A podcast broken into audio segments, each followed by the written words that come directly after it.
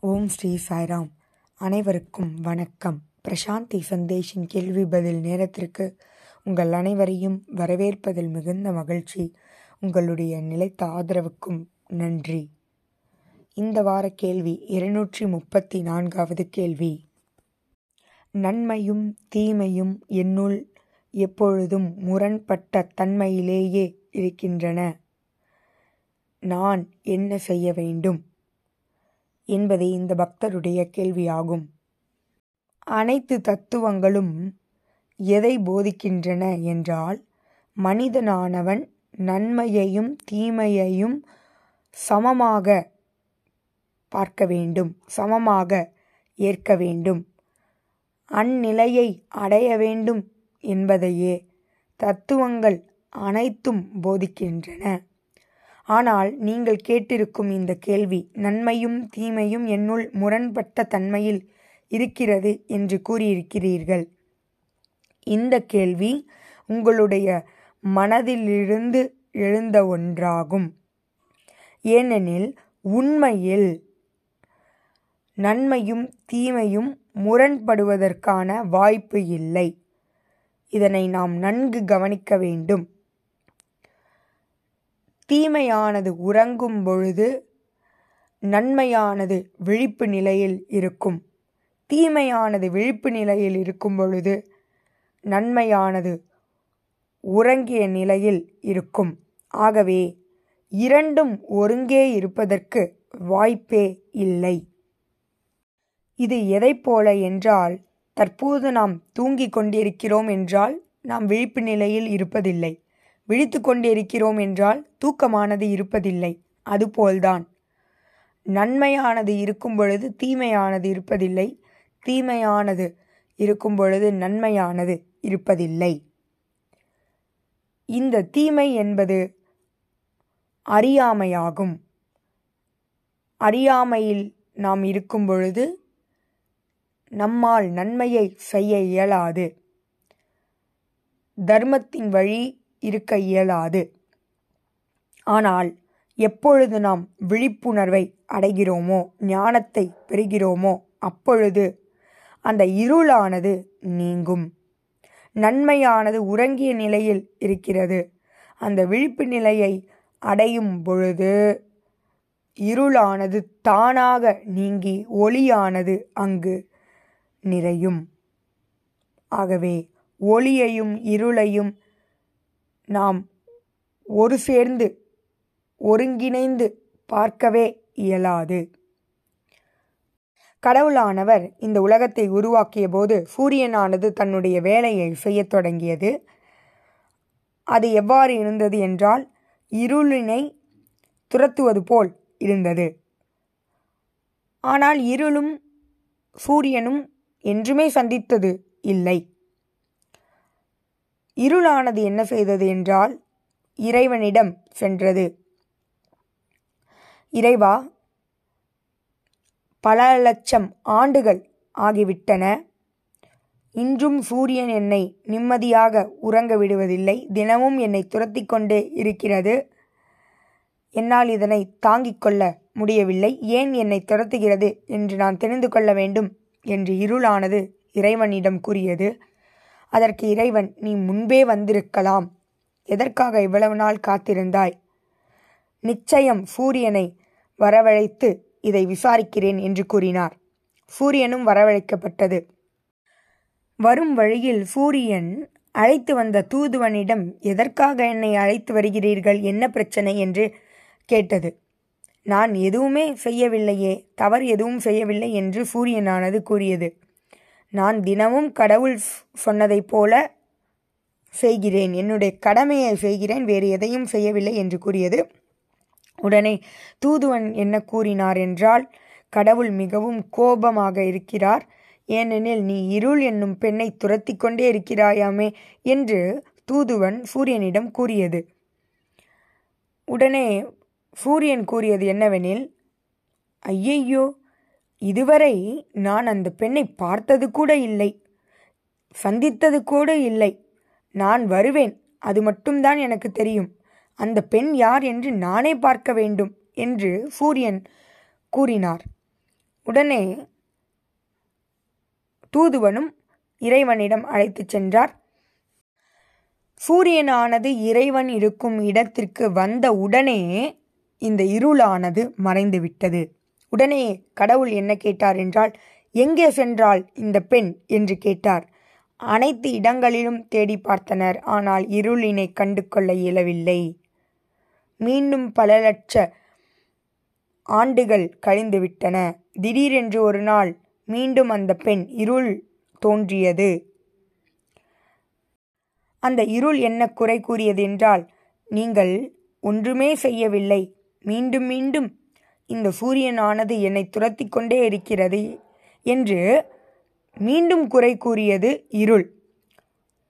உடனே இறைவனானவர் என்ன கேட்டார் என்றால் நீ வினோதமாக இருக்கிறாய். சூரியனானது இங்கே இருக்கும் பொழுது எங்கே சென்றாய் நீ? என்று கேட்டார். அதற்கு இருள் கூறிய பதில் சூரியன் இங்கு இருந்தால் நான் எவ்வாறு இருக்க முடியும்? சூரியன் இருக்கும் இடத்தில் என்னால் இருக்க இயலாது. நேருக்கு நேர் நிற்க இயலாது. ஆகவே நீங்கள் எங்களுடைய கதைகளை தனித்தனியாக தான் கேட்டாக வேண்டும் என்று இருளானது கூறியது. உடனே இறைவனானவர் என்ன கூறினார் என்றால் இது என்னுடைய வழி அல்ல. இரண்டு பேரும் இங்கிருக்க வேண்டும். அப்பொழுதுதான் நான் இரண்டு பேரின் குறைகளையும் கேட்டு நீதி வழங்குவேன் என்று இறைவனானவர் கூறினார். உடனே இருளானது சரி என்னுடைய இந்த குறையினை நான் மீண்டும் எடுத்துக்கொள்கிறேன் என்று இருளானது சென்றுவிட்டது. மீண்டும் சூரியனானது வரவழைக்கப்பட்டது.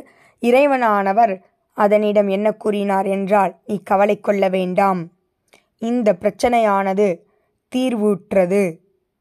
என்னால் எந்தவிதமான நீதியையும் வழங்க இயலவில்லை. ஏனெனில் இருவரையும் என்னால் சேர்ந்து பார்க்க இயலவில்லை.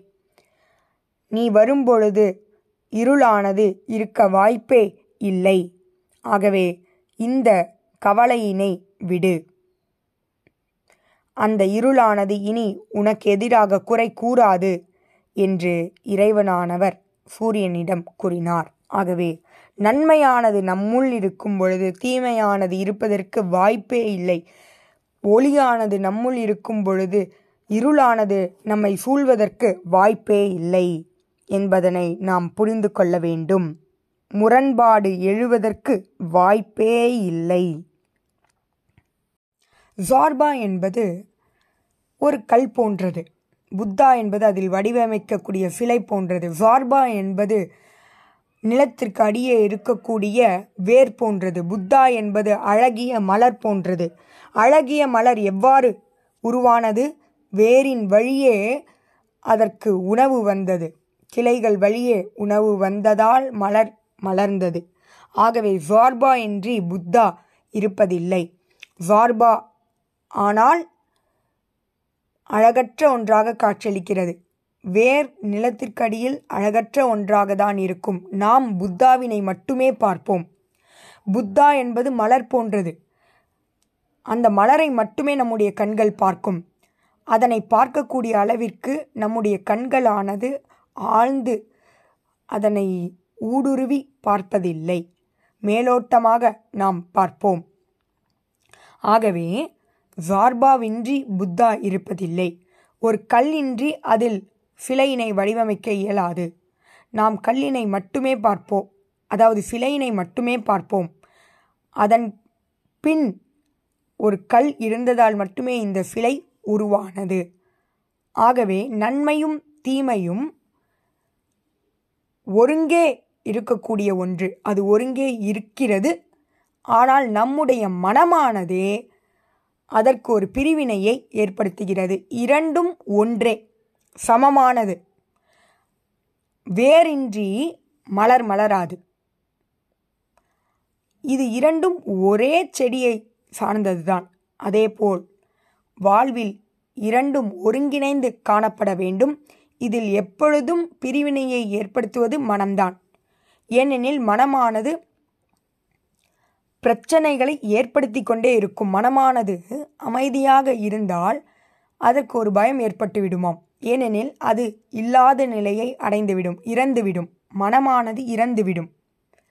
ஆகவே ஏதோ ஒரு பிரச்சனையை ஏற்படுத்தி கொண்டே இருக்கும் இந்த மனம். இந்த மனமே நன்மைக்கும் தீமைக்கும் இடையே முரண்பாட்டினை ஏற்படுத்துகிறது. உண்மையில் இது இரண்டும் ஒன்றே சமமே. முதலில் அதை நாம் புரிந்து கொள்ள வேண்டும். சண்டை சச்சரவு ஒற்றுமையின்மை இவை அனைத்தும் மனதிலிருந்து எழுகின்றது. அமைதியானது இருந்தால் ஒற்றுமையானது அங்கு இருந்தால் உடனே மனமானது பயம் கொண்டு அந்த அமைதியை உடைக்கும். அந்த அமைதியை உடைக்கும். ஆகவே தான் நாம் இந்த மனதினை நீக்க தியானம் செய்ய வேண்டும்.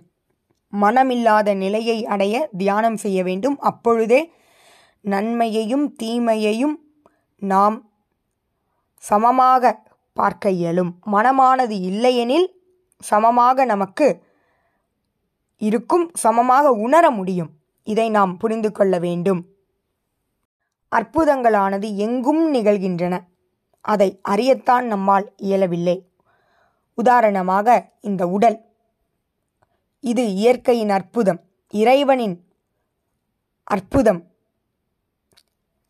ஆனால் இந்த உடலினை சந்நியாசிகள் ஒரு துச்சமாக நினைத்து நீக்க வேண்டும் உடலினை நீக்க வேண்டும். அதனை துன்புறுத்துகின்றனர். இந்த உடல் இல்லையெனில் இந்த வாழ்வு கிடைத்திருக்குமா என்பது கேள்விக்குறி.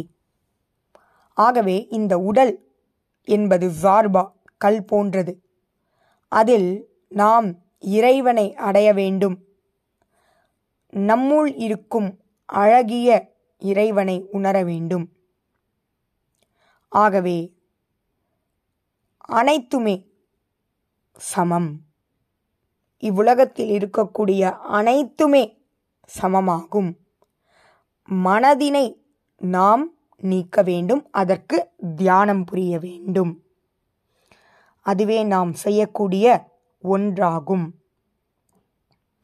நம்முள் பிரிவினை ஏற்படும் பொழுது நன்மை தீமை அல்லது மற்றவர்களிடையே குறை இவை அனைத்தும் மனதால் ஏற்படுகின்றன. இது ஒன்றுமில்லை என்று நாம் நினைக்கும் பொழுது மனமானது மனமானது அங்கு இருப்பதில்லை. ஆனால் ஒரே சிந்தனையை சிந்திக்கும் பொழுது மனமானது தீவிரமாக நமக்கு பிரச்சனைகளை ஏற்படுத்தும். அதில் எந்தவிதமான மாற்றமும் இல்லை. ஆகவே நீங்கள் கேட்ட கேள்விற்கு மனமே காரணமாகும்.